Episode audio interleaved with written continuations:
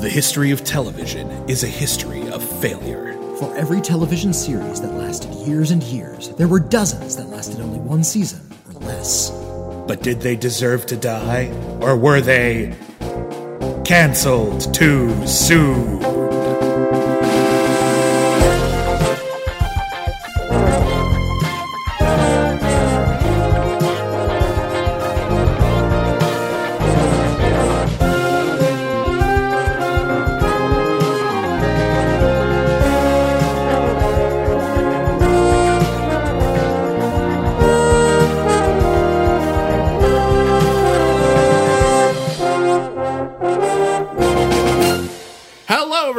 And welcome back to Cancel Too Soon, the podcast where we review television series that lasted only one season or less. My name is William Bibiani. I'm a film critic for IGN and The Wrap and criticallyacclaimed.net, and everybody calls me Bibbs. My name is Witney Seibold, and I write for Downton Abbey. Neat. Yeah, th- that it's, I hear that's coming back. Is it Like they're doing a TV movie or something? uh, down. Downtown Abbey? Yeah. I, I know Dan Stevens was on that show. Like that's how the sure world was. knows Dan Stevens. That, It's 'cause he was initially, on- and then he left, and everyone was mad. yeah. 'Cause So he was the protagonist. No, take him like, out. What do we do? I don't know. We'll figure it out. watch the guest is what you do. It's such a good movie. uh, so, hey, everybody. So, this week on uh, Cancel Too Soon, we're doing something uh, pretty recent. We've taken a lot of ventures into the past uh, lately, and we realized that there's a whole bunch of newer stuff that we're, we just haven't been covering lately. Also, cats are fighting in the background. I don't know if you can hear that, but that's fun. We're recording in an alleyway, so if you hear drunks throwing bottles and like motorcycles zooming by and the garbage trucks going by and steam coming up through steam grates. It's all part of the ambiance. yeah. The whole uh, oral experience that you get from listening to Cancel Too Soon. I've, I've suggested we record an uh, an episode like while driving in the past, but you always say that's such a bad idea. I think it'd be a great idea, especially if we get into an accident, because then we'd have a record of it. But it'd be our fault because we were I driving well so. distracted. Why would we want a record of that? No, officer, it wasn't our fault, really, because your podcast says otherwise. The one you published like an idiot. Damn you, podcast! Damn you! But we, but we had such a good conversation. It was fun. Uh, this week we're talking about a relatively recent uh, British series, a British horror comedy series that aired in America on Netflix, but uh, uh, uh, uh, elsewhere, elsewhere It was on E4 it was on E4, elsewhere. elsewhere. Yeah. and uh, um, well, let's just get right into it, shall we? Let's talk about Crazy Head. Do you want to tell me what happened? I see people, their faces like they're burning inside. Hey. That's right. You better run! The things you see, I see them too. What are they? They're demons. People like us hunt down and shove holes up their asses. Big pole. Right up the arse. That's insane. Wait! Ow! What the? Should have pinched your arm. So this is what all the fuss is about. The situation's got out of hand. You're telling me that there are demons running around all over the place. All the time I was growing up, I felt like a freak. I can't do this without you.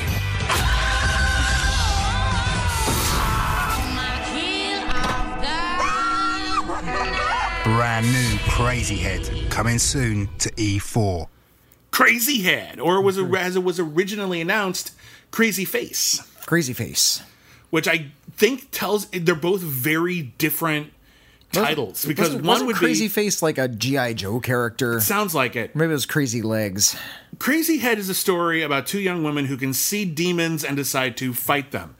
Crazy Head delves into kind of the theme of the opening episode, in which our protagonist, Amy, is actually uh, getting out of a mental institution and has been taking drugs to prevent her from seeing horrible things like people who are demons.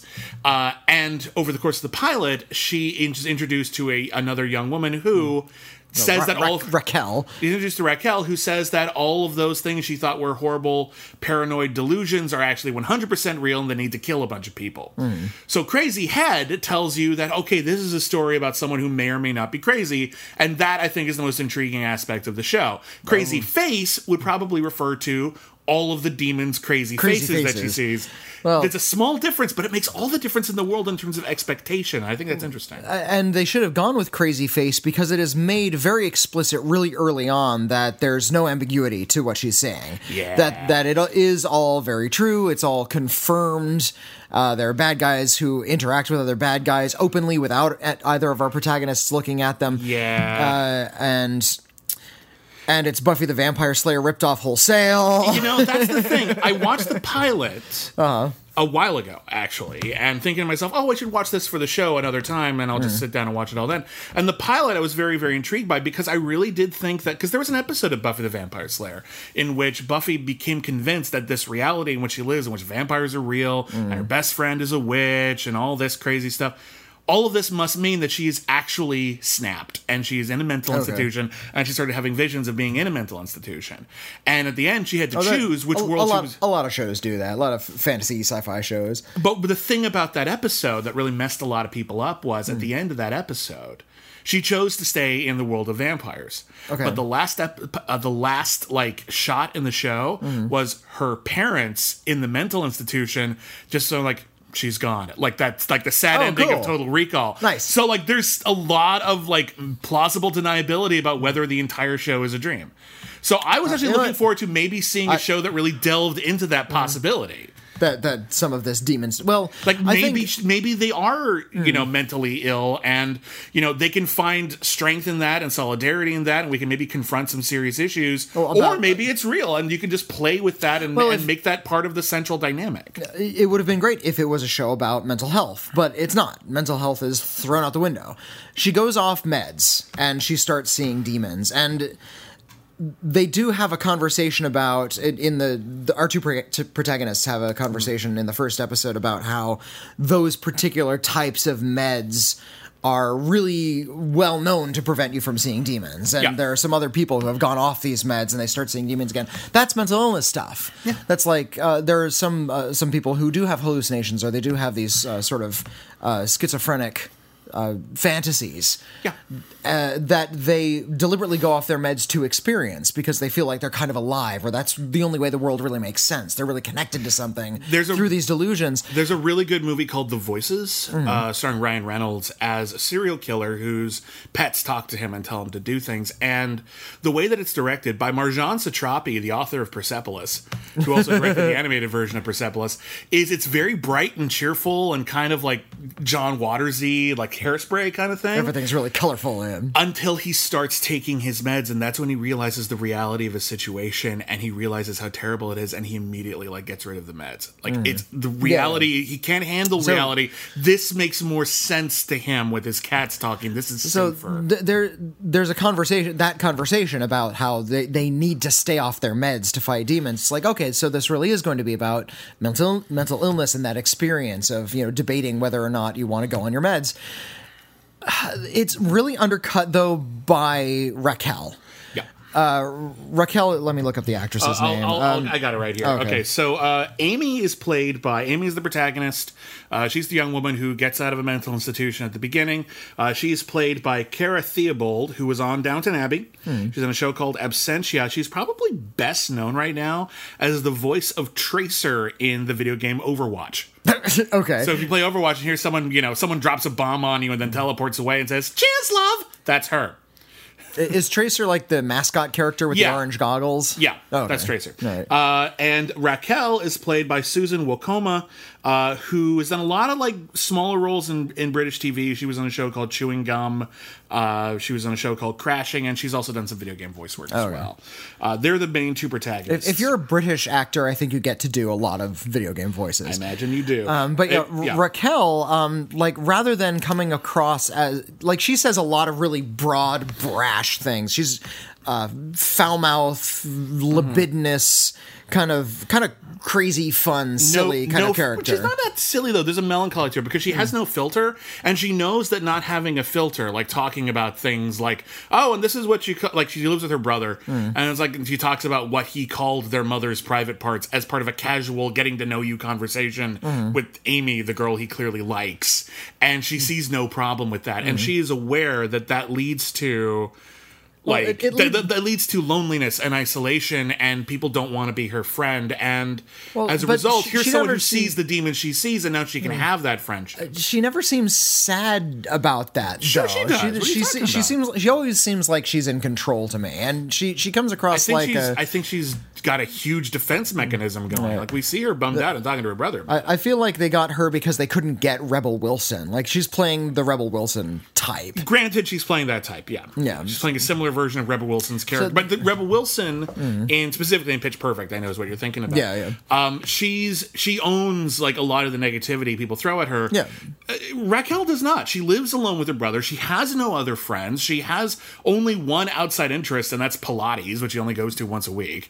She she actually um she she sees a, a therapist the whole time, and he talks about all the various difficulties she's had with socializing, and all as a result of this, all the expectations she puts on other people uh, whenever she meets them to be to be her best friend, not just to be an acquaintance, but to be her best friend. And people can't live up to that. Unfortunately, he's a demon who's trying to unleash the gates of hell and destroy the world. Why is that all? Why is that the only thing demons want to do? Well, Like I guess what do you I want guess them to do? I guess you got to have a goal, and you know, like you Yeah. have to wait every five hundred years. So yeah, they're just biding their time, waiting for these rituals. These are demons. Mm-hmm. Shouldn't they be doing like causing more mischief, like corrupting people and tempting people to do evil things, and like actually committing acts of evil? Well- that that's my, a big problem with I have with this series. The demons are like so many movie demons and TV demons, just have like one plot, Yeah. and they kill a couple people, but we don't get to know what they. I understand they're demons, but we hmm. never see them at work. We never Yeah. see them doing demon stuff. We did. We, here's the thing: in Buffy, Buffy went on long enough that we did. We got to see a lot of like just I- casual demons. But I imagine that wasn't until like fifth, sixth year or so. They really delved into it by then, but it was earlier. Mm. But my point is, is that with Crazy Head, hmm. it's a really short series. The first season was only six episodes. well, that's British TV. The That is- seasons run my point- shorter, but yeah. My point is, they still didn't have a lot of time. Hmm. It was very focused on the protagonists. What I think we have here, and what I think. I wouldn't say it works with Crazy Head so much as it works with just the way society works right now. We've had a lot of conversations on our other show, critically acclaimed, when we talk about superhero movies, about how superhero stories used to involve secret identities, and now people live out in the open. Mm. Yeah. people, throw their personal want, lives out on want, social want media. recognition. Yeah. So the first Iron Man movie ended with Iron Man just telling the world, "No, there's no secret identity. I'm Iron Man. Mm-hmm. Throw throw me your praise." And, and imagine if there was no series. Like it was supposed to end there. It- there was no planned sequel. Well, I'm sure they wanted one if it was a success. Uh, yeah, but you know, it wasn't one of the. When Iron Man came out, the MCU was wasn't an idea just yet. it was a no, like it was a- an idea. At the end of the movie, they talk about the Avengers. It was an idea. It, was an idea. It was in- a, it was in- an unformed idea, but it In, was an idea. in interviews, Jon Favreau said that was a cute Easter egg for fans. It was not a setup for anything. Not a direct setup, but they were allowing they just, for it. no, they it just was an idea. They took advantage of it after the fact, is what happened. It was an idea. Uh, but uh, but what we have here is when you think about the sort of the conventional monster, like a, not like a serial killer, like a proper monster, like vampires and werewolves, supernatural creature. creatures who are used to living in the shadows, used to living in small numbers, and if they live today, they have to live in intense secrecy. Otherwise, we would know about them. Right. Imagine how frustrating that would be in this world where everyone lives out of the open, where we have people, you know, who live lifestyles that were previously uh, uh, scorned and illegal, and and now they get to be free and open. And then we also have horrible people who believe horrible things, who are marching the streets, proud of the horrible things that they believe. Uh, they get to be out, and demons don't. Yeah. I would want to like flood the world and just say, "Here we are, deal with oh, it." I'm- like that's their that's their goal. We, we should also clarify that these aren't demons like who stepped fully form out of the gates of hell. These are like demonic spirits who are possessing Earth people. Yes, uh, and indeed, according to this this show, pretty much anyone who's ever just like flipped a switch and killed a bunch of people possessed by a demon. Yeah. Like like it implies that like grace or at the very least decency is the core of the human condition and that anyone who actually is monstrous is possessed by a demon, which mm. is actually a very optimistic viewpoint for a show that is very cynical in its construct and in its attitude. It's it's a it's a very flip show, and it tries to mine a lot of humor from the fact that these demons have to live ordinary lives. Yeah. Um, the demon, like the main demon, lives as a shrink. Yeah. and he just happens to be one of the protagonist's shrinks. Yeah, uh, the main, main demon is played by Tony Curran. Uh, you might know him uh, from League of Extraordinary Gentlemen, where he played the Invisible Man. You may Well, also I didn't see him in that one. you may also know yeah. him from Doctor Who, in which he did multiple episodes as Vincent Van Gogh. oh, nice. and those are very, very well. Those are like considered some of the. The Vincent Van Gogh main episode is considered one of the best episodes of the David Tennant years, so that's actually pretty Yeah, good. I, I Oh, like that episode. No, it was, was that- it was Matt Smith. that was Matt Smith. That was a Matt the- Smith the- episode. you're right, it was. because it was Karen Gillan. You're right. My But- bad. Because they, there were all these jokes about how they both had red hair. You're right, and I'm, I'm, I'm totally wrong about that. But it is still considered one of the best Matt Smith episodes. Um, he also has like his his main lieutenant is a demon named Mercy, played by Hmm. Lu Corfield, and she has possessed a single mother. Yeah. And frequently, when she's in the middle of you know kind of ritually sacrifice people, she gets a call from her babysitter, and she's just like, "Ah, that damn. Can- can you- that damn can- stuffed monkey. It's probably under the couch. It's always under the couch for some reason." Can, can you stay for like an extra hour? I I, I really got to stay out. No, see, that sort of humor, funny juxtaposition. also, you're a parent, so you really get it. Oh, and I totally get it. Like, oh, gonna be a half hour late. Is he asleep? Take him outside. He likes that. Um, there's and, and it does actually build some character for her. Like well, whereas it, it builds some character, but this is a shtick I've seen like a hundred times before. Mm-hmm. This sort of extraordinary creature in a banal situation. Yeah. And in fact, and that that's Joss Whedon's stock and trade was sort of a, a flip, self-aware attitude in the face of something extraordinary. That's his one joke. true, but there are moments in Crazy Head that I actually appreciate with that character of Mercy, Mm. where uh, um sorry, Amy, yeah, Amy and Raquel, Mm. they like go to her house to kill her, and then just when they're about to kill her, she has like her like what's it like three year old. I pretty think young. I think he's like six or seven, but yeah. He's pretty young though, and uh, and she's they're just like, I'm gonna put him to bed. Now we then we can do the demon Yeah, like she stuff. actually cares about the kid, and in fact, that actually leads her to Hmm. do something, if not heroic, then not entirely evil Hmm. by the end of the series. And I thought that was actually almost gracefully handled, just because they it's one of the few plot points they didn't hit over the head with the hammer. They just let it happen. they just let that character Yeah. be affected by humanity and have it dictate their actions, and that worked for me. So I thought that was actually one of the better subplots. Uh, she she is a, a, a I guess she's got sort of my favorite character because the two leads are a little bit too broad for me, and the villain is a little bit too broad for. Yeah, she was the only one who had like a little bit of humanity. I guess I like the brother as well, just because yeah. uh, Raquel's brother, Uh, played by Han- Arinze Kenny. I think I'm pronouncing that right. aka super handsome hot bod man. Yeah, from EastEnders, and he had a small role in Fantastic Beasts and Where to Find Them. okay, Um, yeah, he's he's the normal brother. He's very supportive of his sister Raquel. He's taking care of her financially. Mm-hmm. He has a job, she doesn't. Um, and he's got a big crush on Amy, who likes him back, but has to sort of romantically get involved in him with him in order to sort of distract him from all the horrible things that they're Mm-hmm. doing. so yeah, there's the the scene where she like in like the the awkwardest way possible seduces him. Yeah. Essentially, like standing is like we're gonna do sex noises, right? Uh, Just let's just start grabbing at each other. This is really awkward. Can we just go to the sex part? She just what she does is like so like she's got to keep him out of the kitchen so Raquel can talk to a demon. So, but he's about to like listen. I'm just gonna go grab a beer, and she's like, no, and she just grabs his crotch, Yeah. and then just holds it. Doesn't do anything to it, And- and just holds it, and he's like, "Are- is this? Are you coming on to me? Yeah. And he just he just grabs her breast, Yeah. and she's just like, okay.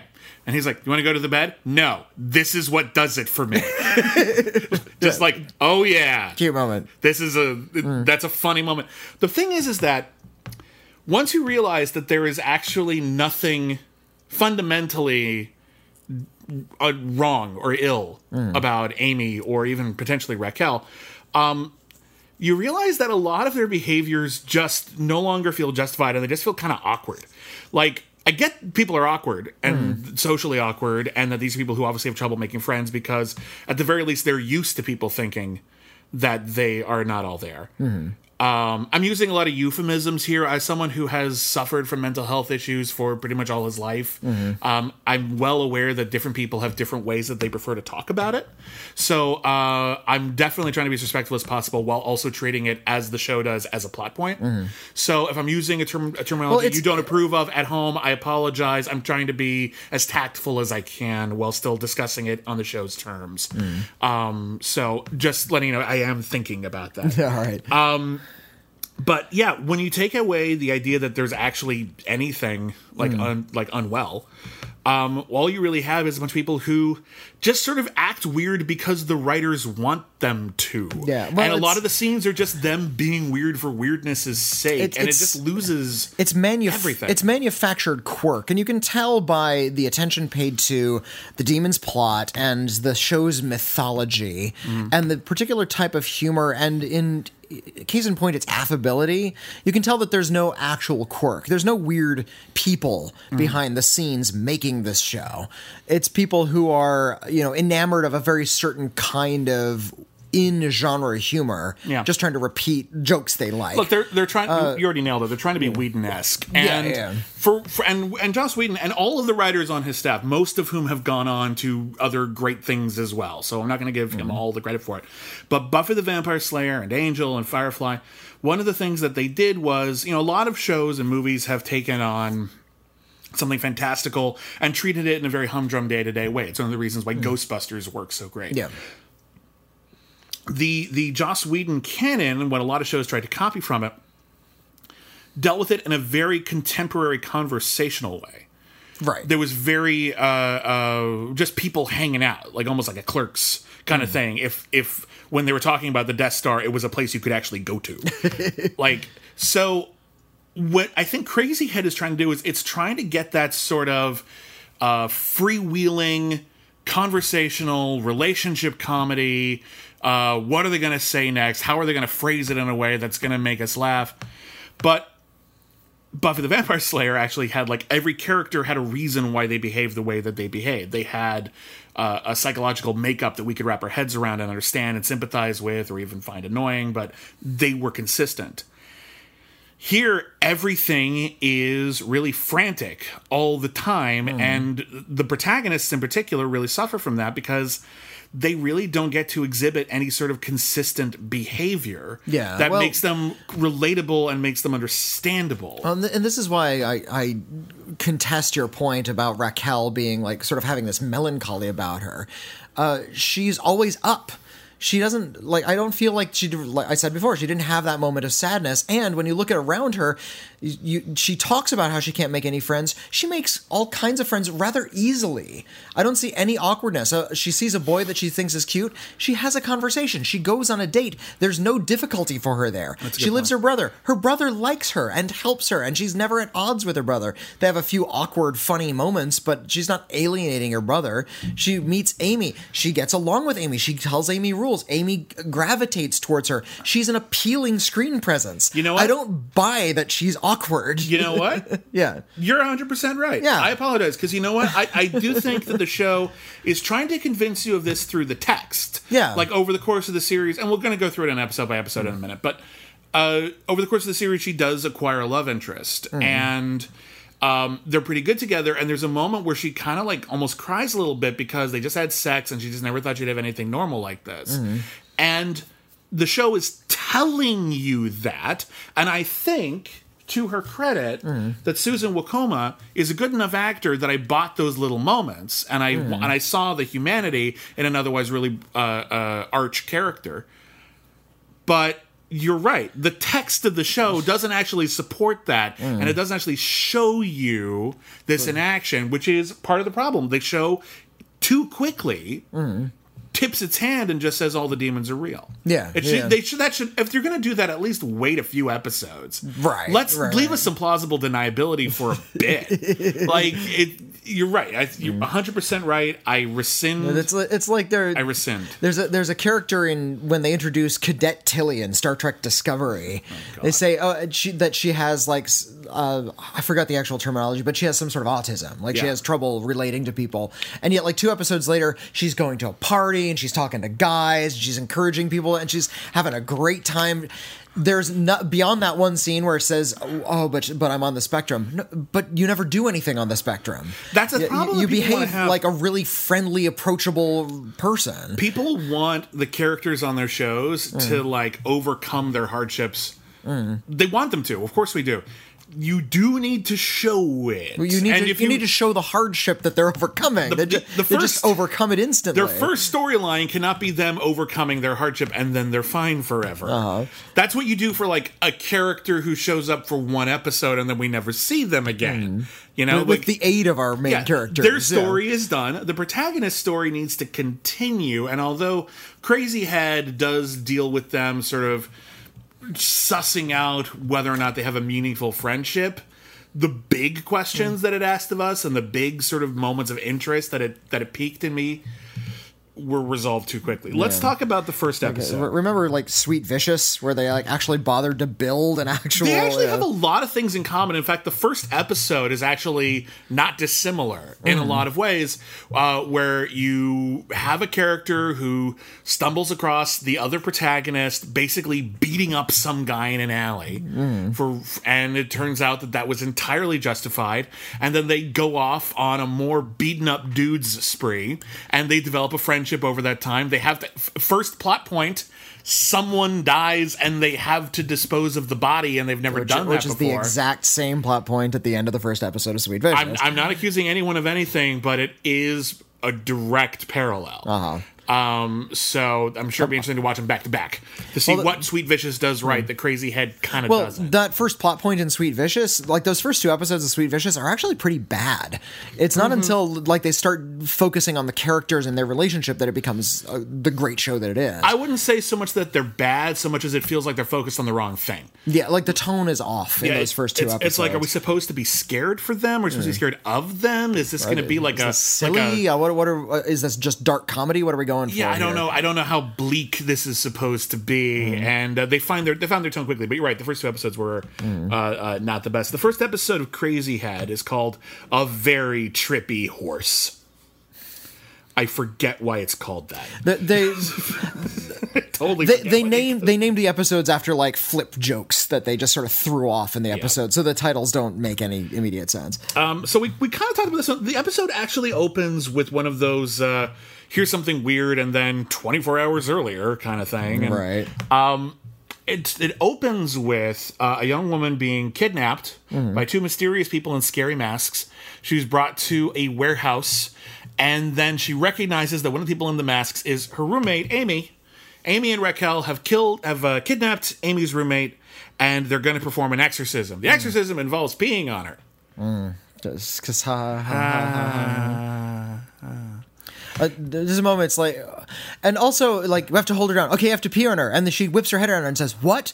Didn't you read the instructions before the kidnapping part?" What if what if you needed like supplies you didn't have? Yeah. Okay. And also, also, we need a goat. We need a gallon of goat blood. Oh well, we're in a warehouse already. Maybe we should have thought this out a little We- better. I could have like just like gone in like a jar and we could have just had that. It would be a lot less awkward. There's so many things. You'd think they would like have a practice run if they're kidnapping somebody. well, time is of the Okay, essence, so- but I would still read it first. Yeah, yeah. At least read the list. See Yeah. if there is anything you might need. Have you, have you ever like tried to bake a cake and then realize you didn't have enough eggs and you should have got them while you were Yeah, out? And you're 'cause like, you ah, I gotta go get eggs. In fact, we did an. th- This is completely unrelated, but we did we did a, a, an exercise when I was like in the fifth grade, maybe, where we were given a list of instructions, and we. Uh, instruction number one was read through the rules and then perform the tasks. Yeah. and I think rule number. I think like right down at the bottom, I think it was the last rule Mm-hmm. was now that you've read all the rules, only perform three, eight, and sixteen. Yeah. and I'm sure other schools have done this as My well. My mom did. My mom was a teacher. Uh-huh. that was the first thing she did And you every know- year. Give everyone a pop quiz, mm-hmm. and the first first instruction was read all the instructions. The mm-hmm. last instruction was thank you for reading all the instructions. Draw a picture of a duck mm-hmm. and put the test down. Yeah, and you know what? N- nobody passed that test. No one. Uh, I think one person did, and we were all Right. very impressed. yeah, so taught us a very important lesson that day in the fifth grade that I've carried with me ever since. Read the instructions. If you're gonna- Always. if you're going to commit it, if you're going to to do an exorcism, read the instructions. Read the instructions first. Yeah, you don't want to be blindsided by something. So uh, we cut back to uh, Amy uh, uh, being told that she's well. She doesn't have to take her meds anymore. Mm-hmm. Um, she works at a bowling alley with a guy who clearly has a crush on her, but is also a skeevy jerk. Like, He's- not a he's not an asshole. He's just He's the Jay character. He's the, the Randall character from oh, Clerks. yeah, like know. he just he has no uh, filter. he has a crush on her. He never actually S- like says like the most inappropriate sexual things, and they just sort of Yeah. laugh it off. Well, because he's not actually like threatening, but he's incredibly uncomfortable. yeah, And but they, they they like him and they keep him around, and he has a car. it feels like the kind of character that like they think the audience for Crazy Head is. It's the kind of character that a Pauly Shore fan writes into a screenplay in 2018. Yeah. Uh, to to uh, his credit, uh, Lewis Reeves plays the character as well as anyone could. Yeah, It's not a great character, but he he manages to take some really unwieldy, Yeah. uncomfortable dialogue and mostly get away with it, and that's not an easy task. And good for it's him. it's it's your Ted Raimi type. Yeah, you could see Ted Raimi or or Seth. As long as we're on Buffy, Seth Green. Yeah. um. So anyway, she works at bowling alley with this guy.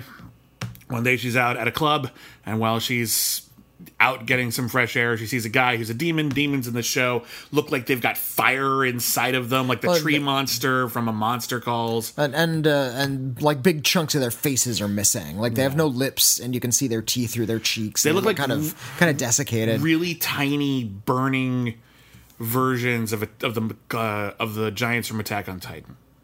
I'll take your word for that because I don't even know what that is. It's a thing. Um, and then she's uh, rescued by Raquel, who beats the crap out of him with one of those telescopic rods, which are really badass. Um, and and, uh, and it turns like you have. I'm not sure if this is a joke or if they actually have to sodomize the demons with those rods because they constantly talk about shoving those rods up butts. one of the demons does die from a from uh, butt stuff. Butt rod. Yeah, Yeah, I, I think butt rod is like the one of the, the, sh- ways to the show's comedic way of disposing a demon. Yeah, not how- through the heart. It's It's it's up, up their bottoms. Awkward, funny humor. these are the it, jokes. it didn't it didn't make me giggle not once. That, No. that, that wasn't a very funny joke. Uh, there, there are things that made me laugh in the show. This Mm. isn't one of those shows where I'm watching it stone faced the entire time. I think there are enough jokes and some of them land, and I think Mm. Yeah, so- no, and- I think and- it's it's fast paced and vi- and really vibrant, and it's trying to be it's trying to be good fun, and I think it succeeds enough. Mm. It- it- but like it- it's it not. succeeds in sort of fretful fits. Yeah, it's, it do, it doesn't feel like it's got a sure Mm. hand. Anyway, so she meets Raquel and she Raquel says, "Yeah, demons are real, totally real. Promise you they're real. By the way, I just gotta uh, uh, head over to my therapist." And Jamie's like, "Oh, well, maybe I am." Still in trouble, but then another demon attacks her in a pretty scary attack at a bowling alley. It's not really a scary show, but the bowling alley thing was actually shot pretty well. Yeah. um, she's trying to crawl through that crevasse where like the bowling pins get dragged away, and that was kind of scary. Um, and then fights the demon. Uh, the demon ends up possessing her roommate Suzanne, and that's who R- they're. roommate and best fr- again best friend on paper. I didn't really buy that they had sort of a close relationship. Mm-hmm. they don't have any time to yeah, because they don't have any screen time. They don't do anything together. So uh, they're gonna they kidnap her. They uh, are gonna exercise her. There's a fun bit where someone they know like is next to them at like a red light. And he hears the the pounding from their trunk, and he's like, "Is something in the back of your trunk?" Yeah, it's my dog. Isn't that really cruel to do to a dog? It's green, go, go, go! And they just hit it, and then the next light turns red, and the guy just pulls up beside him. I'm just saying, it's really, It's not- it's really bad to do humane, that to a dog. Like that's actually a funny bit. Like, Yeah, I haven't yeah. seen that quite in the movie. That that's pretty funny. Just catches up with them at the red, next red light. Yeah, that's that's pretty cute. Um, and the exorcism goes really bad. Uh, it works for a second, but then your roommate just dies. Well, the demon gets out, but yeah, it's also fatal, and that's not a part they mentioned. Yeah, well, they that wasn't intentional. Uh, Raquel said she didn't know that would happen, uh, and now they have the body of her dead friend in their trunk. And then in the next episode, they have to figure out what the hell to do with that. And they think to bury it in the woods. Yeah, because they've seen movies. Yeah. And there's they, they're burying her friend. The- the- a- and the, the scene I like is when they go shopping for shovels. Yeah, that's something that I've seen Uh, Shallow Grave is the other movie I've seen do, do that and sort of make a sort of thing out Mm. of we've never killed anyone before and now we need to, to buy disposing of body supplies. Right. And it's just one of those things like like when you're young and you're buying stuff that maybe you shouldn't be buying, like condoms. so you buy a couple of You- other no, things. You, you should be buying condoms, No. but you're just embarrassed by You're, it. you're embarrassed that you, people who live in your area will know that you're having sex. That's Ah. it. You should be buying condoms if you're having sex. Yes, that's true. But like you're embarrassed to be buying condoms, so you throw in a couple of other things, just sort of like, oh yeah, I came in for the soda and uh, some steamed rice and uh, cat litter Oh, and condoms. you know, it's gonna be a weird evening. Love the, there's a, a, a sort of a, a reversal of that joke in The Simpsons where he, he wants to buy illegal fireworks, but he knows that's a little verboten. So Homer goes into the convenience store, is like, "Yeah, I need to buy. Um, let me get some condoms, some of those porno magazines. let me get some of those disposable enema kits and some illegal fireworks." it's like, like that's the one embarrassing thing.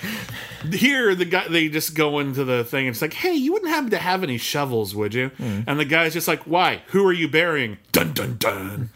I'm kidding, of course. We have shovels. Can we have two shovels brought up to the front of the thing? Which is funny because if you think about it, if anyone ever does ask, now everyone remembers the shovel ladies. Well, and if I work in a hardware store and, and people come in in the middle of the night and just want to buy two shovels, I need two shovels, uh. a hacksaw, and a huge ream of human-sized plastic bees. I have gigantic plastic body bags. Hmm. Do you have any acid? Like like giant tubs of acid? yeah, that, that stuff you pour down your drain and unclogs your drains, but it's also good for dissolving bone. Yeah, I need Ah, like I need a, lot of a couple gallons of that. Yeah. So they bury her, and then they bury her, And, they and, get, then and they get a soda. and they get a soda Yeah, to take- cover it up. Take the curse off of it. Uh, they bury uh, the best friend, and then Raquel gets spooked and accidentally kills a rabbit, and that makes her cry because that rabbit didn't deserve nothing. And Amy's like, "We just buried my best friend, and you're crying over the rabbit," and that was kind of funny. But as it turns out, that best friend, yeah, not as but- dead as you might yeah, think. when, when when you die, it turns out like you brush up against the stink of evil, and it gets off on you, and she comes back essentially as a vampire. Yeah, they call her a revenant, Mm. but basically she needs blood. So I don't know why they didn't just call her a vampire. Uh, they're just And trying they- to put their they- own stamp on They it. They don't even say the V word. I, yeah. yeah, it's like you drink. It's not like it's a you're- copyrighted word. I think but it's because she can be out during the day. Oh, okay. That, that's like the big key difference that she can be out during the day. So uh, she tries to she tries to kill a bunch of people. Mm. They have to kidnap her. They take her out to a cabin in the woods. Well, Uh, I, I think they they're just going to keep her there where, so she can't eat anything while they try to figure out if there's a cure. Right. It's the plot of the remake of Evil Dead. Hmm. Um, except she's a drug addict in Evil Dead and not trying to kill anyone yet. Um, while they're there, uh, Raquel meets a, a guy who also joins her at the only place on a hill uh, where you can get cell phone reception. Yeah. Turns out, uh, I'm just going to skip ahead. It tur- turns out he's a, a demon, demon fight, demon fight, a demon, demon fighter. Yeah, not all demons are evil. Some demons are okay. And it turns out They're freaking well, demons. Well, they're agents they're of hell. Demons are people too. No, they're not. They're demons. That's the point. Here's the deal: if a demon is just someone who wound up in hell, and we do eventually hear a demon talk about how he spent like 700 years in hell, and now he's back on Earth, and he's super excited. It means they're people too, which means there is some sort of reason why you go to hell. Which means also that if you're just a person, it is possible to well, I mean, you, you- repent and Okay. and uh, want to be a better person, but now it's too late because of the system, man. And it's like you could talk, you can have a conversation about how hell works, and they never get there. Hmm. So maybe, I mean, they do establish that demons can be okay, and it turns out that Raquel's father was a demon, so she's half demon. Yeah. Then that's really important because they need a half human, half demon to open up the portal of hell. and that's the big of plot Of course point. they do. And that's the big, big, mm. big plot point. And they can't do it unless she gets really, really mad. So they try to capture her and make her really mad by doing things that she would get mad at. Yeah. Meanwhile, Amy also discovers that in addition to seeing demons, she can predict the future in her dreams. Unfortunately, it's one of those dreams where it's like get, really useless. you get little bits of stuff. Yeah, so she has this dream. She has a dream of people running through the woods, and then she sees it and she realizes, okay, I have prophetic dreams now. Great. And then the next prophetic dream she has is the guy Raquel is dating behind Raquel, kind of reaching out to her dramatically. Hmm. But he doesn't hurt her. There's actually no hmm. context. so it's hard to say if he's a threat uh, or. Wouldn't it be great? it- Like, wouldn't it be more useful if he saw her like saw him like beating her to death or doing something actually violent in this premonition? I, I premonitions are so useless so much of the time in uh. drama. Like I actually like I've had premonitions that were more useful than that. like I actually have had dreams where hmm. actually it was just like, okay, I hmm. don't know the answer on this trigonometry test, but in my dream I saw this question and it was C. And I got it right. All right. it could happen. So you- Maybe it was a guess, but I remember dreaming about the oh. test like a couple of nights before because I knew I didn't know the material and I those- just went with it. Those weird kind of psychical things you get occasionally, like those prophet prophecies or those like senses of deja vu. Those are the the exact feelings you can't film. Yeah. You, you can't make cinematic. It's you just Hard have to, to put do. it in dialogue. Oh, I had this weird feeling. Well, we can't feel that as an audience. We just heard you say you had a weird feeling. My wife and I have a, uh, It's like- a I think- drinking game for when Uh-huh. we watch The Good Witch, a show I talked about I think recently. Hmm. Um, where uh, it's on the Hallmark Channel. It's about a witch, and she lives in this small town, and the witch stuff is almost never important. And our drinking game is you take a drink, and if you want to join in, it's on Netflix.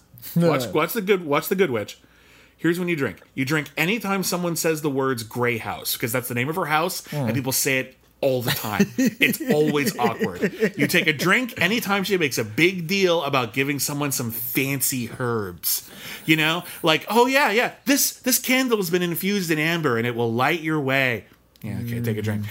And and the other thing is, every time she just says something like, "I had a feeling you'd say that." I have a feeling that if you went to the deli, then you'd figure out how to handle this situation. And sure Uh. then enough, the person at the deli is th- their long lost grandfather or something. If you went to the deli, you might be full of pastrami. Hmm, that does sound good. That sounds great. But, I think I'll get some pastrami. But like that kind of like I just had a feeling you're right. You can't make it cinematic Mm. and ultimately when when that's your thing and you're always right about stuff, it just turns you into a character who's always right all the time and there's a limp justification. and it turns you into someone who's really kind of smug and insufferable.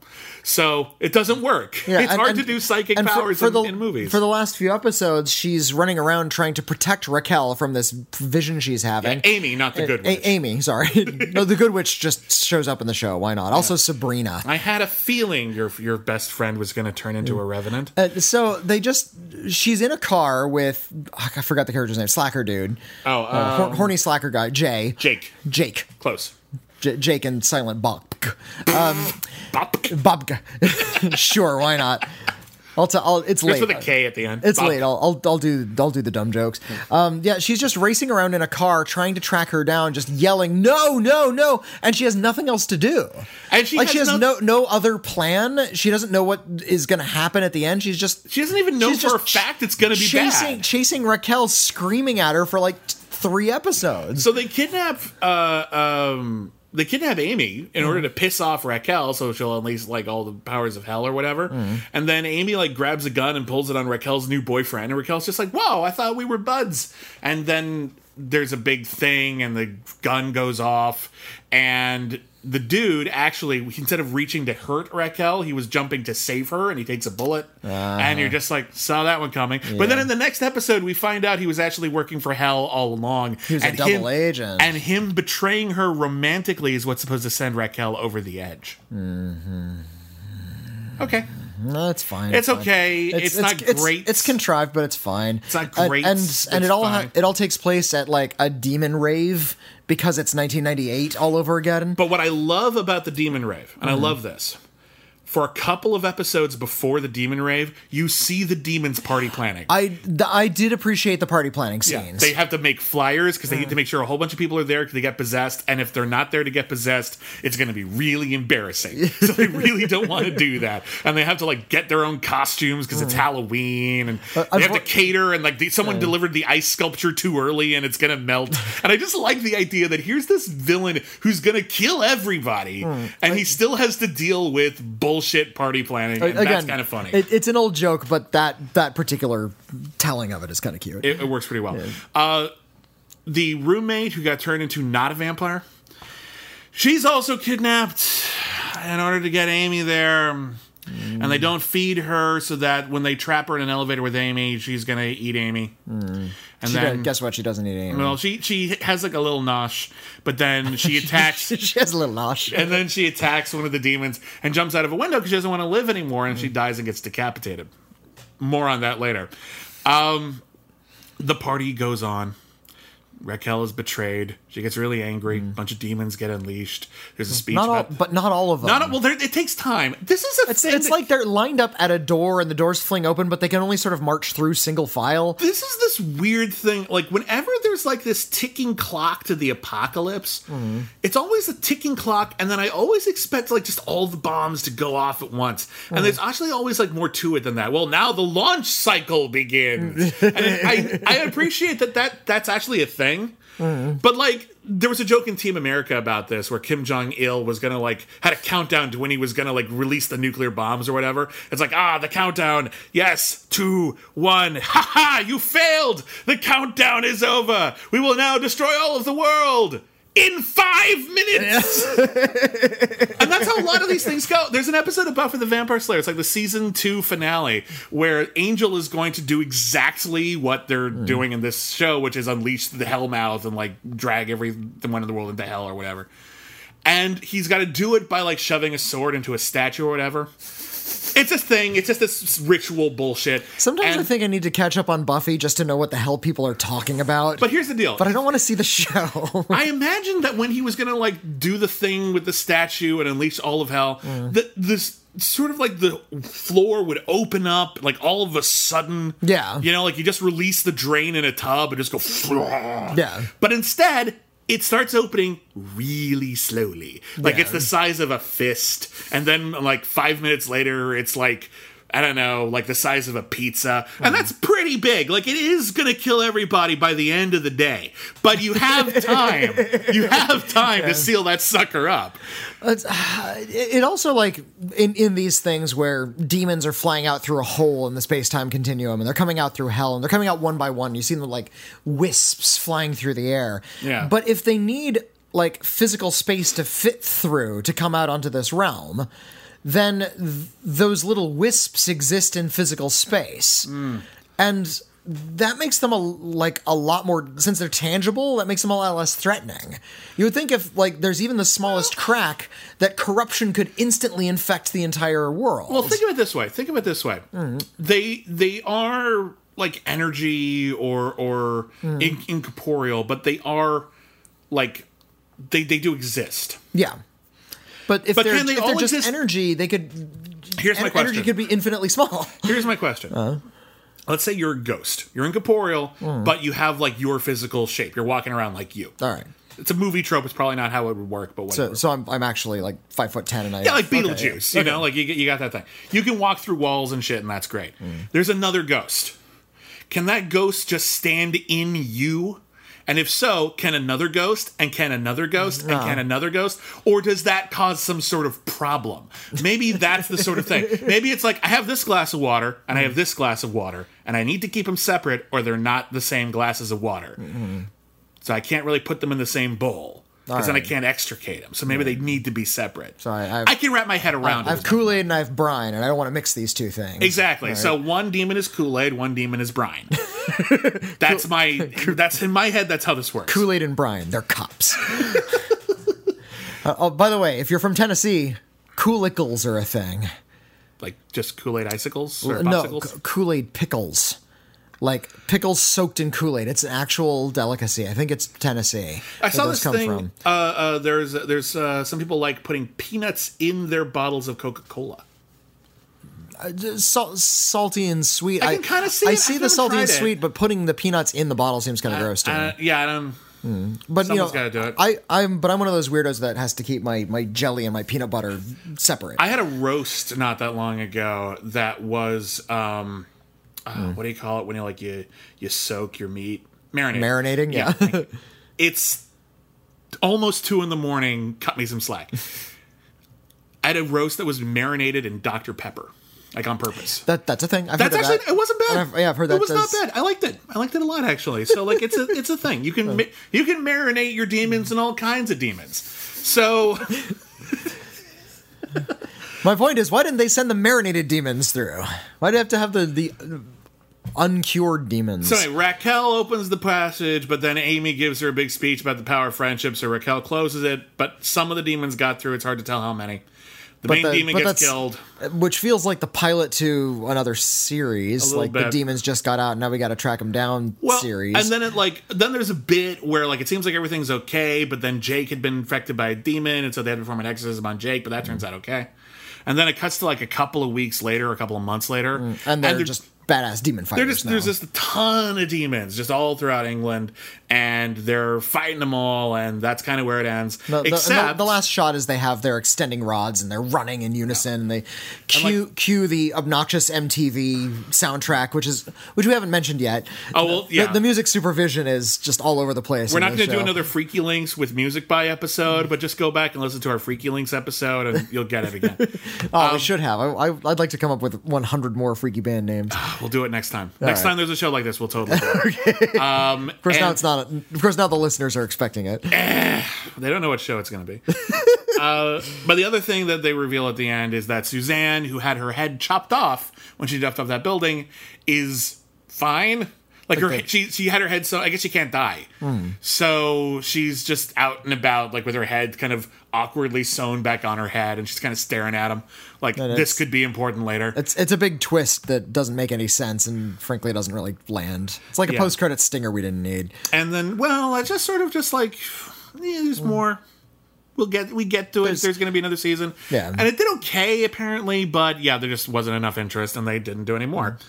Um, if Crazy Head had lasted hundred episodes, which would be a lot for British TV, Yeah, so, so like maybe let's maybe let's scale that back a bit. Let's say 30. Let's say 30 episodes. Um, I mean, listen, the setup is fine. There really isn't any reason why two funny leading ladies with, you know, quirky personalities Yeah. uh, couldn't wander The- the- around fighting various monsters. There's really nothing. The actresses are fine. It's I like like just that their characters are, are too cliched. But they needed to add some actual personality rather than this sort of manufactured flip humor, which I've seen far too often in, Yeah. in horror comedies. It feels like the show is desperately trying not to be original, even though it has original elements. Mm. Again, the setup wherein we're not sure if we're if we have mental health issues or if there are actually demons is a great setup for a first for a series, especially Mm. a relatively short series, like a like a British series, like a six episode season sad- series. sadly, you they- can carry that for a while. Sadly, that's not a premise. They just dropped it immediately. Yeah, like that that was something that only Crazy Head was really doing, and they immediately rejected it and went on to do something more like a lot of American shows. And it's frustrating because it just feels like there are individual elements here that really did have a distinct stamp or distinct personality, or there are actors here who could have brought out more in their characters, and that ultimately gets the short shrift in favor of fast pacing like digressive pop soundtrack pop and, yeah. soundtrack, digressive conversational jokes, um, and it ends up feeling really unfocused. Um, that being said, Mm-hmm. it's also one of those shows where You can see yourself kind of falling in love with it. I don't know if I can see myself falling in love with it. I can see the show getting better. Yeah. I can see after the first season because we made all the episodes and it's not like, you know, American show, they don't do all 22, 24 episodes at once. And they can actually respond to criticism or reactions. Uh, we saw that uh, most notably when we reviewed uh, The Muppets, uh, the more recent live action Muppet show started off kind of on the wrong foot. The characters were all there, but they weren't doing things that felt appropriate to the characters. And by the end of the show, by the end of the season, um, after which it was canceled, unfortunately, by the end of the season, they had course corrected and it was working. Yeah, Like yeah. really, really, really well. It took more than six episodes. Crazy Head could have done this season, taken a hiatus, looked at what worked, looked at what didn't, looked at what landed, looked at what people liked, and all the pieces are there to sort of make the second season just more focused. You know, you've already lost the whole like basic premise thing, but you could have like really brought it out and given it like a, mm-hmm. something a little different to do. So I'm not entirely convinced that it was canceled too soon, just because the pieces are there mm. and it could have been fixed. And I didn't not enjoy it. I hmm. just definitely didn't love it. Okay, I, I was just sort of bored by the whole thing. It felt so so rote, like this is just a trail we had gone down before. And I agree, there were elements here. There are the correct pieces to build something much better. Mm-hmm. But given the lack of creativity I got from the show's creators in this fir- in these first six episodes. I don't think that they really could have course corrected. I don't think they were necessarily interested in it. Mm. I think they did what they wanted. I think this is the kind of show they wanted. Um, it didn't. F- it feels unfocused because they aren't ambitious enough to focus on anything else. It's not because they couldn't do what they wanted to do. Yeah. Uh, so yeah, I didn't. I didn't sense that something was about to break out of Crazy Head. I feel like this is exactly what we were going to get. Well, you- in, in all in future seasons. You may be right. Uh, the uh, uh, the creator of Crazy Head was Howard Overman, uh, who did a show called Misfits, which was well received, and I didn't see. He co-created Merlin, which was basically like Britain's answer to Smallville. Like, hey, let's do like is the- teenage King Arthur and this Merlin. is this is the TV series, not the miniseries. Yeah. with Sam Neill. Like Yeah. the miniseries with Sam Neill I quite liked. It takes huge liberties with the story, but then again, so did the Merlin television series. Um, Merlin television series, I couldn't stay invested in it, but it wasn't bad. It was All just right. episodic young Merlin, Arthur, and Guinevere, and it was fine. Yeah. it was okay. I, I I hear it got even better. Didn't grab me for more than a season. Uh, but uh, he also is doing a show called Future Man on Hulu, uh, which is like this time travel thing about a guy who has to prevent humanity from being destroyed. But apparently, it's like it's very silly, and I know a lot of people who really like it. But um, yeah, Crazy Head, the foundation is okay, and then it just doesn't quite work. Hmm. But at only six episodes, and if you feel like you've seen all the horror shows out there, considering how readily available this is, it's on Netflix. Hmm. It's not a terrible watch.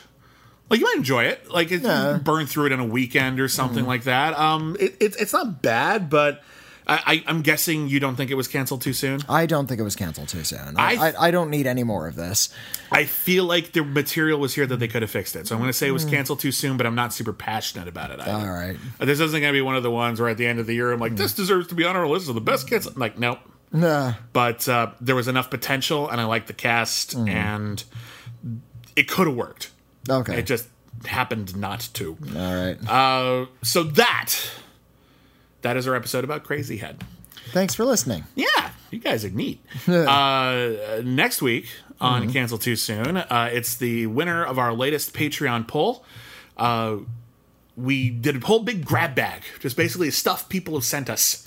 Uh-huh. Um, and we had stuff like Bionic Woman, Canterbury's Law, starring Julianna Margulies, um, Pan Am, Pan starring Am, Christi-. Christina Ricci and Margot Robbie. And what people went with, by a decent margin, Mm-hmm. was Emily's Reasons Why Not. Yep.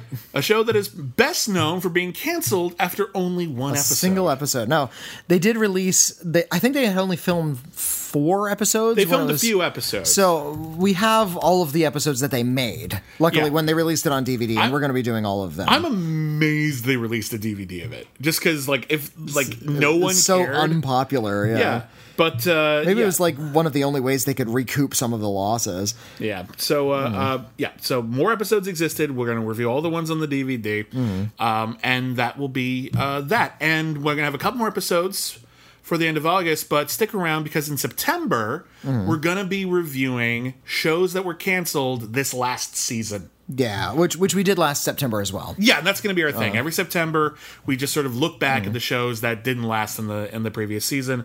We're looking at some compilations. If you have any shows you're super passionate about, uh, we recommend you tweet us. Actually, just so uh, it would keep them all in one place because we have a lot of letters that are about everything.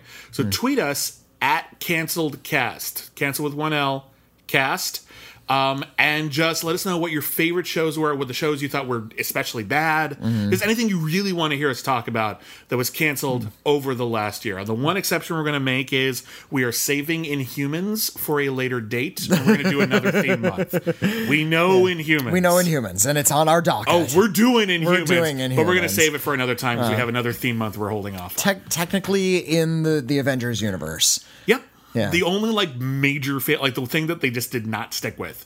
Like I, Like I Agent Carter got two seasons, Mm. Agents of Shield lasted for forever. Even Iron Fist got another season, and nobody liked Nobody liked Iron, Iron Fist. Fist. No one liked Iron Fist.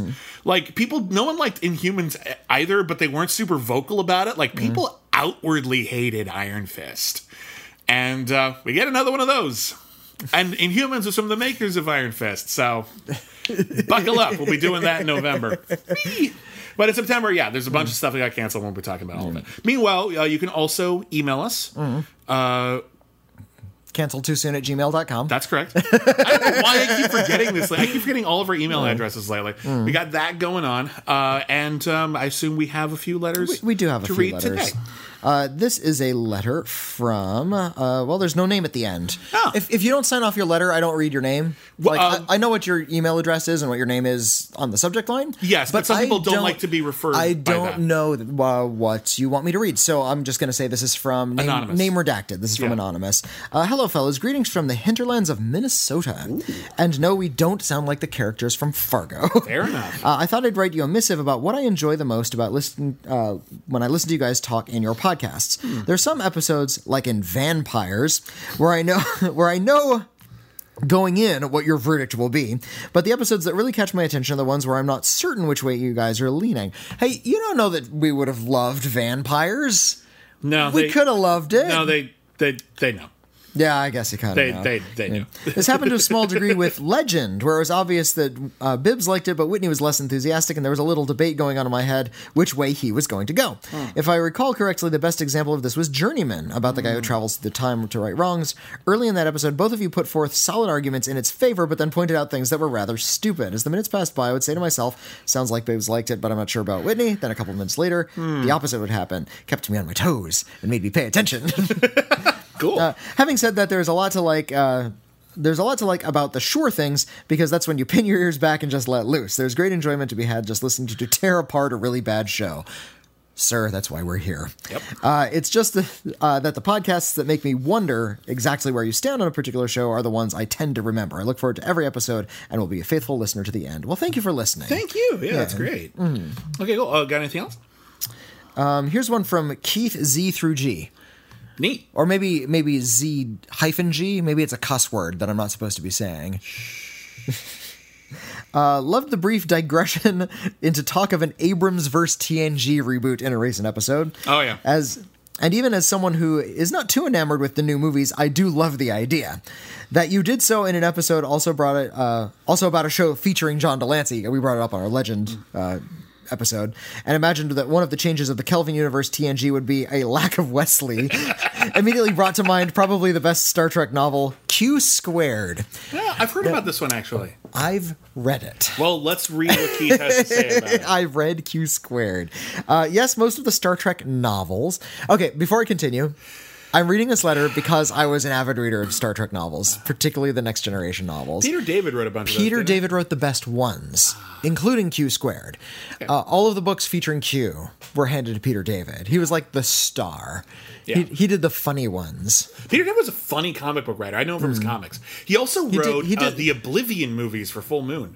Really, that was him. Uh, he did Oh. at least one of them. All right. Yeah, and actually, Okay. here's the thing: the Oblivion movies, pretty fun. Not bad. Like, pretty well written, actually. I remember when the movie Cowboys and Aliens came out, uh, Full Moon repackaged Oblivion as the original Cowboys and Aliens. Yeah, Oblivion was like sci-fi, uh. Sci-fi western, sci-fi yeah. western. Um, With, yeah, with aliens. yeah, they were fun. Hmm. Yeah. Anyway, Anyway, uh, yes, most of the Star Trek novels were cheap money making tie ins, but Q Squared is actually a great novel and shows how a few subtle changes to the timeline can make for both fun references and tell stories different than what the actual Next Generation could. Uh, the shtick with uh, the novels is they. There are strict rules. You couldn't stray too far from canon, but Yeah. you could a little bit. Like, uh, Q Squared is about how Q, the John de Lancie character, was like a caretaker for Trelane, the Squire of Gothos, that was a Q like character from the original series. Oh yeah, yeah, yeah, yeah, yeah. He had like this weird, like, yeah, I remember that. Yeah. There- there was a theory They going po- around that that character was maybe a member of the Q. In the book, he definitely was. Okay. But because the books are not canon, Yeah. th- you could do that in a book. Yeah. Anyway. Um, the main difference in the primary timeline of Q squared is the one in which Wesley died in an accident as a small child, but Jack Crusher, his dead father, didn't die under Ah. Picard's command on the Stargazer, and instead is now captain of the Enterprise.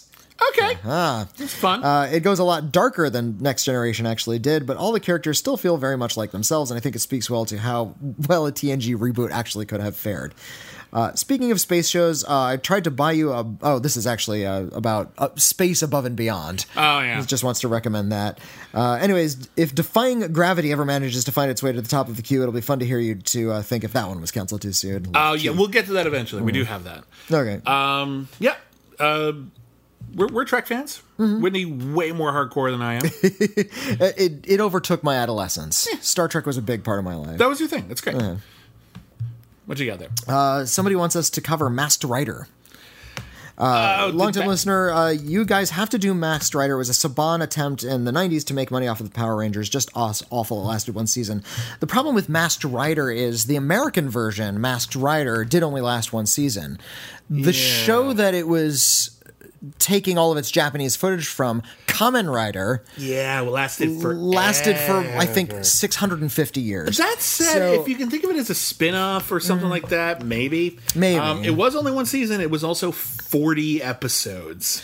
It that's right, it was a daily show. Yeah. And I mean, I'm not against it. There are I'm a lot of, it. and again, there are a lot of shows we like, especially animated shows, we wish we could do, but because they were daily shows, that's hours and hours and hours of content. Yeah. that we sometimes just don't have the time to get through. I wish we did. That I said- wish that was all I had to do with my time. That said, Bev- Beverly Hills Teens is in our future. I Oh, think. it's only yeah. That's mm. we've been pro- that and Young Hercules. We will definitely get to both of those, even though they lasted forever. Mm. Yeah. Here's a letter from Cody. Hello, Cody. Hi. Uh, Dear Bibbs and Witney, I am glad you had the chance to check out Legend. Uh, I happened upon it a few years ago when looking for steampunk TV shows, and recognizing Richard Dean Anderson in it, I gave it a watch. At the time, there was no DVD release, and the only option I could find was uh, on YouTube. Then, to my utter delight, it was released on DVD randomly, so I snatched it up. When I discovered your unique podcast and, and your submission wish list, wish list, I uh, just had to send it your way. Oh, Co- so Cody was the one who donated Yeah. legend to us. Yes, and thank you for that. Thank you for that, Cody. Uh, I'm happy you both enjoyed it. I tip my hat to your contributions over 100 episodes. Sincerely, Cody. Uh, yeah, thanks for sending that to us. Yeah, and, I mean, uh, we appreciate every donation we get, but you know, if we like the show, it's even better. it's really great. Oh. And we've had some really fun ones arrive soon uh, lately that I might want to try to get to. Like sooner sooner, than, than- yeah, we have Benji, Zax, and the Alien Prince, which I really, really want to subject you to, and I might actually really soon. you, you could just have me sandpaper my thighs. That might be better. That, that doesn't come across rub- so well on the mic. Uh, I suppose not. I mean, it's we'd have to do a video podcast. Of pretty that one. repetitive, yeah. Benji Zaxley, effing alien prince. Oh my god. All right, uh, let's uh, let's do one or two more a short episode. Okay. Um, well, here, here's a long letter. This one comes from uh, Johnny X Starlight. We've we've heard from Oh, Johnny yeah. before. Uh, Hello, Bibbs and Witney. I've done it. I finally caught up and listened to every episode of Cancel Too Soon. Yes, even the Crash Dummies episode. Oh, you're the one. yeah. Thanks for listening. That's still our lowest our lowest listened to episode ever. Like no one cares. You know what? If go back, listen to the Incredible Crash Dummies. Just so we can get its numbers up, because it was my idea, and we kind of did it like at the last minute. It's like It was oh, one of those ones where like we lost something, like we had something, but then we couldn't find all the yeah. episodes. So it's like, or- well, here's just a, it's like one episode is thirty minutes. Let's just do it, and Yeah, uh, we and, like yeah. decided to do it, and then we recorded the episode like an hour later. it's great. It's great. Well, I, I was prepared because I had like watched it a lot as as a teenager, but, but we had time to watch it, but it was only twenty minutes. blah, blah. Yeah. So, um, now now that I'm all caught up, going about my day without you just isn't the same. Oh, I'm sorry. Well, well, we'll we'll we'll try to catch you up. Uh, anyway, uh, I have some thoughts on a few things I felt were worth commenting on aside from my previous letter. To start, in your episode about Charlie Jade. You made a reference to a dominatrix being uh, beating a man to death with a wrench, and had a brief humorous back and forth that was uh, that possibly possibly being someone's thing. Uh, as I've been a real life dominatrix for nearly six years now, I can tell you I can't tell you how many times I've had guys emailing me uh, asking if I really would truly, literally castrate them, or other things that you probably never think someone could possibly be into. It never actually happens for obvious reasons, but you guys, but but guys get off just on writing emails about it. Not you guys. Not Guys get off us. just writing emails about it. Okay. Also, vore porn, a fetish about being eaten alive, is a big thing. So I promise you, somewhere out there, someone's ultimate fantasy is absolutely being chained to a fence and being beaten to death with a wrench. Fair enough. Fair. Yeah. If that's your thing, you be you. Yeah, yeah. As long as it doesn't hurt anybody, there Don't- you go. Don't actually get beaten to death. I don't recommend it. I don't recommend that. Okay. Uh, number two, my parents were big fans of Dave Barry in the late 90s and early 2000s. I'm very familiar with the film Big Trouble. I've brought that movie up a couple times. Also, uh, also Weeples? Weep. Oh no, yeah. Whuppies. Whuppies, in fact. I never knew what those little cotton balls with the googly eyes and antenna had a name. Yeah, they're called Whuppies. Are they sure they're because he's those are Weeples? Weeples. Well, Weeples, I think, are like Fisher Price characters. well, there were the Weebles and they wobbled. No, she's right. Weeples. Weeples. Yeah, I think you're. a little- I think you're the one who's wrong here. They are Weeples. seem to remember them being called Whuppies. They might be called. But those things, those things else. were everywhere. Oh yeah, I had a bunch of those. Things. Uh, number uh, number three, The Tingler. Yes, I own it as well as the Vincent Price versions of House of Wax and House on Haunted Hill on DVD. It's such an underrated movie, and my grandpa had in fact seen it in theaters when it was first released and had fun stories to tell about the experience. Oh, that I'm must so been jealous. so cool.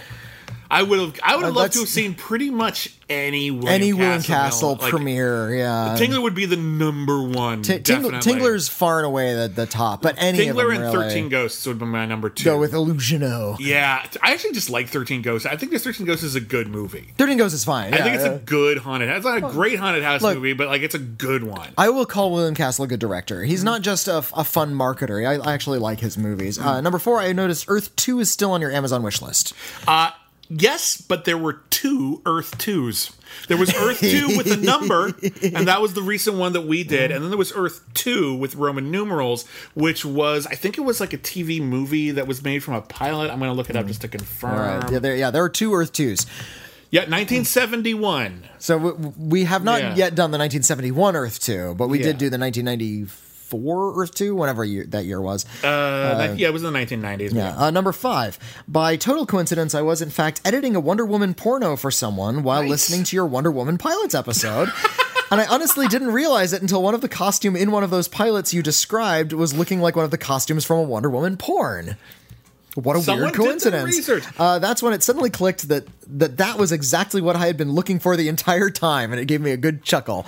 I'm glad uh, we could help point you in the right direction. It's weird when you produce content like podcasts, or imagine it must be the same with music or movies or whatever, where people can consume it while doing other stuff. And then you think to yourself, what's someone doing? I really hope someone's getting laid to us. Wouldn't that be great? Hi. Good job. If you're getting, like, if you're getting, if you're getting down, good job. Good job. Like, I'm You're, curious you're if- doing that right. I'm curious. I know a lot of people listen to like podcasts on like their commute or Mm-hmm. while they do things around the house, their chores, whatever. That's when I do most of it is Yeah. those two situations. I'm curious if any one of our listeners listens to the podcast while doing an unusual task. Like their job is like, yeah, I isolate nucleotypes Oh. at a at a nuclear power plant. All right. That's that's what I do, and I listen to your so like your podcast helps this nuclear power plant keep running. I, I was listening to your podcast when I discovered the Higgs boson. Oh, great. Neat. That's really great. That's yeah, terrific. Let us know if you do interesting or like unusual things We're listening to your podcast because Um, that's cool. I love knowing that we helped a Wonder Woman porno get made in a small way. In a small way. We very, pushed, very pushed it along a little way. Yeah. Um, there are two more points. Uh, Number six, please review the retcon filled trash fire that is Caprica, especially if it gets Witney to finally see all of the reboot for Battlestar Galactica. I'm still hoping to hear uh, Cavemen, the event, the pilot for the 17th Precinct, Cows, and perhaps Constantine. Cows, I think Cows. Cows. is Cows the David Lynch one. I don't know if that actually got made. No, you're thinking of Dreams of the Bovine. And that, that Oh, was the uh, I'm that was the unmade David Lynch Cows show. Okay. that was something he pitched and no one wanted it because Yeah. it's a weird idea. Because it was just people chewing their cud on a porch. Yeah, like, that he pitched- it. That was the whole thing. he pitched it as it, it was a sitcom about people that used to be cows. That's the only way he said it. Like there was no sort of like magical catalyst, just people who used to be cows. And and here's how he pitched it. And they do things like sit on the porch and just watch traffic go by. I would watch that show. Well, I mean, You'd watch it because David Lynch. I watch it because David Lynch If did it. If- anyone else did that show, like, can you imagine Here's that. Take that pitch. Uh-huh. But okay, that, that sounds terrible. But David Lynch is doing it. Okay, he could make that work. now imagine you hear that pitch, and it's like, okay, then they, they used to be cows, and they watch traffic go by while they chew their cud, Hmm. and it's brought to you by Len Wiseman, the guy who did Hmm. the Underworld movies. and I and I'd start running. Yeah, I'd doesn't run that sound like you just don't want to see that one? Like, oh, Zack Snyder's doing it. Pass, pass. That's not his wheelhouse at all. No, thank you.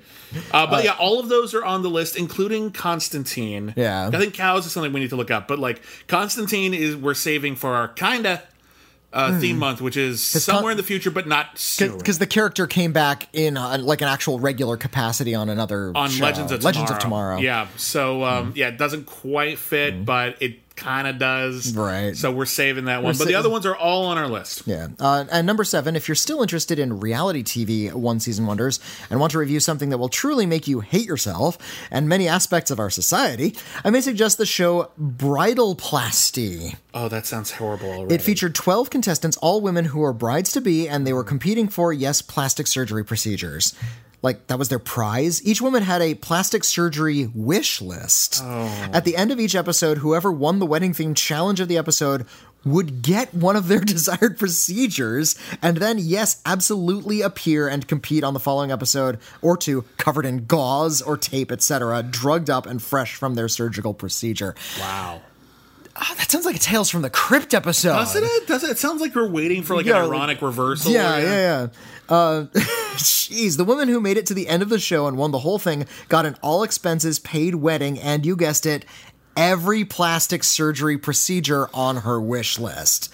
A friend of mine who loves bad reality TV introduced me introduced it to me back when it was on Netflix, and I only made it about halfway through before I couldn't take it anymore. If you could make yourselves watch it, I would love to hear your take. Well, anything that will crush my soul, I'm going to put myself in front of. Look, here's my thing about plastic surgery. Um, it's your body. Do whatever you want. Yeah. That's fine. I, I I'll never judge. Like it's it's fine. Um, but um, this sort of weird fetishization of it is Hmm. that sounds like th- the attitude is like all wrong. Well, that- it that- doesn't sound like it's they're they're portraying it in a healthy way. Also, people think it's really easy, like you can do it on an outpatient basis. It's surgery. Yeah. You're you're getting It's a big drugged up and getting cut up and going under the knife. It's n- not healthy if you do it too much. And yeah, mean, yeah. again, again, it's your body. Do with it what you will, but also understand where the line is. Well, because there's there's a there there's a li- there's a line and it can be crossed. Well, I guess there's always a line that can be crossed. Yeah. And it, I'm I'm not judgmental about that kind of thing, Mm. but yeah, it sounds like that show has a weird attitude about it. Yeah, I'm a not little a- flip. And uh, not a uh, uh, she also includes. Uh, lastly, here's a list of my favorite shows, so you can tell me how cancelled I am. Okay. Well, we're not Linoleum Knife, but we can steal their shtick for this this uh, one event. That's fine. Um, Futurama, Classic. excellent. The Simpsons, uh, seasons one through ten. Yes, one through ten. I would actually go so far as to say seasons two through ten. The first one's finding their feet in the first good, one. but they didn't really get great. And for but like yes, that's a the, that's that's the sweet spot. That's a sweet spot. Uh, Spaced. One of my favorites. Spaced is a fine show. Uh, I, I never watched all of it, but I liked what I've seen. Yeah. Uh, the Venture Brothers, I'm s- I- fun fun moments throughout. I watched the Venture Brothers for like three or four seasons, and then I forgot they kept making more of it. They're still they made so much. I actually don't like. Oh, I don't know if I have time to catch up on all of it now. but I did dig the show when I watched it. Uh, Torchwood. I'm not a fan of Torchwood, but I am a fan of the fact that it is one of the only pieces of popular media, media to feature a bisexual male as the lead character. That's like, cool. like the only one. Torchwood is a show that I find really uneven. It's either like just okay or it makes me bawl my eyes out. There's a story about a guy who becomes a ghost, but in the world of Torchwood, when you die, that's it. It's just you blink out of existence. So he's just trapped. Ah. He's just trapped. No one no one will ever see him. He has no way to communicate with everyone, and it's just gonna be depressing for forever. And it killed me. It's one of the most. It's one of the saddest episodes. It's great, but it's one of the saddest episodes of television I ever saw. I can never take that away. It was really right. great. um, Star Trek: The Original Series, of Cool. Star Trek. Uh, Firefly, haven't seen Cool. it. Uh, Rick and Morty. I, I don't know what I'm behind on, but it is a very, very good show. It's, it's a good show. Um, it's one of those things like The Big Lebowski or South Park, where the show is better than uh, like the rabid fan base. Yeah, a lot of like people and like their attitudes about liking a show and what they think that means about them that they Mm-hmm. like a show, like what, what sort of behaviors are okay, or what sort of attitudes, or Mm-hmm. uh, what sort of themes they should be going along with are. Um, yeah, not good. Yeah, not, not yeah. Uh, healthy all the time. Some, not everyone. In fact, majority of people are probably great, but like some of the more vocal ones, knock that off. Mm. Yeah, the, the whole Szechuan sauce incident is, Oh is yeah, proof positive. Um, Scrubs, never seen it. Uh, that's that's a good show. All right, that's uh, a really good uh, show. Breaking Bad, never seen Great it. show. Uh, Thirty Rock, uh, I liked what I've seen. I've seen maybe seven, eight, ten episodes. I want to like that show so much more than I actually do. Oh, Like, yeah? I just I just don't laugh that much when I'm watching. Oh. I like a lot of the characters, but for some reason there's something about the humor where it feels a little. It feels so designed. Like it feels like everything little too writerly? A little too writerly for me, and it just doesn't feel natural after a while. And I just I can't quite get into it. I like what I've seen. It, it's not bad. It just doesn't do it for me. Alec Baldwin, why are you wearing a suit? It's after five p.m. What am I? What am I? A farmer? Some good good lines in there. Yeah. Um, and finally, Parks and Recreation. Also, never seen it. I have never seen an episode of Parks and Recreation. I know everyone tells me it's amazing. Never seen an episode. Uh, thank you for such a wonderful podcast, and my apologies for another long letter, uh, Ms. Johnny X Star. Well, you're not canceled. you're not canceled. Yeah, you had like one episode that we didn't watch. like that's it. But like other than that, you're great. Yeah. Mm. These are all awesome shows. Um, thank you so much for writing in and for listening to every episode. Every episode especially if you didn't us, geez. start the show. Like if you, if you were going back, like that's really cool. Um, thank you. And, And, and and thank you to everyone who listens to the show every week. Thank you everyone who just started. If and if you're a subscriber, we get you more content. We're running behind on our uh, last month's monthly movie. Yeah, I, Which- which- which I we- screwed up on that. Uh, well, we, we've watched it, but you know, finding uh, some recording time is difficult for me these days because my son's on summer vacation, so Yeah. it's been a little harder. But uh, we do have uh, two monthly movies coming in rapid succession pretty soon. Yeah, before the end of the month, you're going to get two episodes of the Cancel Too Soon monthly movie. That's available on the $5 tier. Also, at the $5 tier, you get to vote for an episode of the show every single month. That's what you get for that. for, if- for $10 or more, you get our bonus podcast, Only the Best, in which we review every single Academy Award nominated. Best uh, film for Best Picture. yeah. Every every single Best Picture nominated at the Academy Awards, and we're doing it in order. Yeah, and so we're about to approach year three. Year four. Year four. Yeah. Okay. Uh, so that's super exciting. Oh no, I guess we're No, it's year three because for the- year yeah, one, year year three, and then Yeah. year four is coming shortly Ye- thereafter. year four might take us a little bit longer because we actually have to go to the UCLA archive to watch a couple of things because some of them aren't readily Mm-hmm. the available. only way to get it. Yeah. Um, in fact, even tracking down a VHS copy of Disraeli was actually like like pulling teeth. So, um, but that's coming up uh, soon as well. And also, uh, we just sent out like a bunch of prize packs for Mm-hmm. people in our uh, our our upper echelon tiers. Um, and uh, we need to schedule a new Google Hangout for that. Yes, we do. well. Uh, so there's more stuff coming. So thank you everybody. You can find all that stuff on patreon.com slash canceled too soon. That's canceled with one L. Um, there are other perks as well. You can assign us articles to write for our website, criticallyacclaimed.net, which is also a kinda- hub for all of our work. kind of burying the lead there. D- say that again. You can assign us articles. Oh yeah, yeah. You can be our editor. Uh, you're contributing to our to our output, and for ten dollars or more, it's ten dollars, right? $10 tier, yeah. Uh, for ten dollars or more. Uh, a month, you get uh, two articles a year, one for me, one for Witney, Mm-hmm. um, in which we'll write whatever you want us to write, and we're finding our groove with that. But um, a lot of people asked us to do some really interesting stuff. Yeah. So um, we're trying to do it as much as possible in the order in which it was received. So Yeah. some people ask for stuff that require a little bit more research than others. So we're Mm-hmm. we're going to find a groove with that real soon.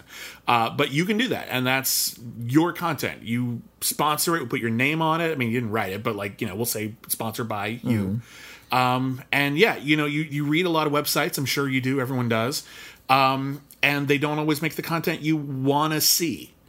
so this is we'll, an we'll- opportunity- We'll, let you f- Yeah, dictate. as long as it's in our wheelhouse. Like we'll tell you if it's like something that's we're, we're totally unqualified Mm-hmm. for. But you know, It's like write write an essay on the, the cinema of Nigeria. Well, you know, I'd need to start from scratch there. yeah, that's actually like a big topic, and that's not really our wheelhouse. But like, if you want like, you know, You want to talk about the Step Up movies? I'm your You dude. want to talk about Hellraiser? I'm no. there. But like, we'll watch any. Like, we'll watch stuff, and we're, Yeah. that's part of the thing is we have to watch a lot of stuff. I, Um, I- I had to do a whole season of Hannibal. Yeah. that was an assignment. Yep, that's a good one right there. I have to watch a, a, a German show about a cop with a dog partner called Inspector Rex. All right. that's my next thing. That sounds fun. It does. I just have to. I just have to carve out the time. Um, so all of that's the thing, and you can do that on Patreon.com/slash canceled too soon. Don't forget again, you can email us canceled too soon at gmail.com. Uh, you can tweet us at canceledcast. Um, I'm at William Bibbiani, I'm at Witney Seibold. and um, yeah, we'll see you next week for. Emily's reasons why not. She doesn't want to do stuff, and she has good reasons, I guess. and that's a wrap, folks. We'll see you next season. Why not?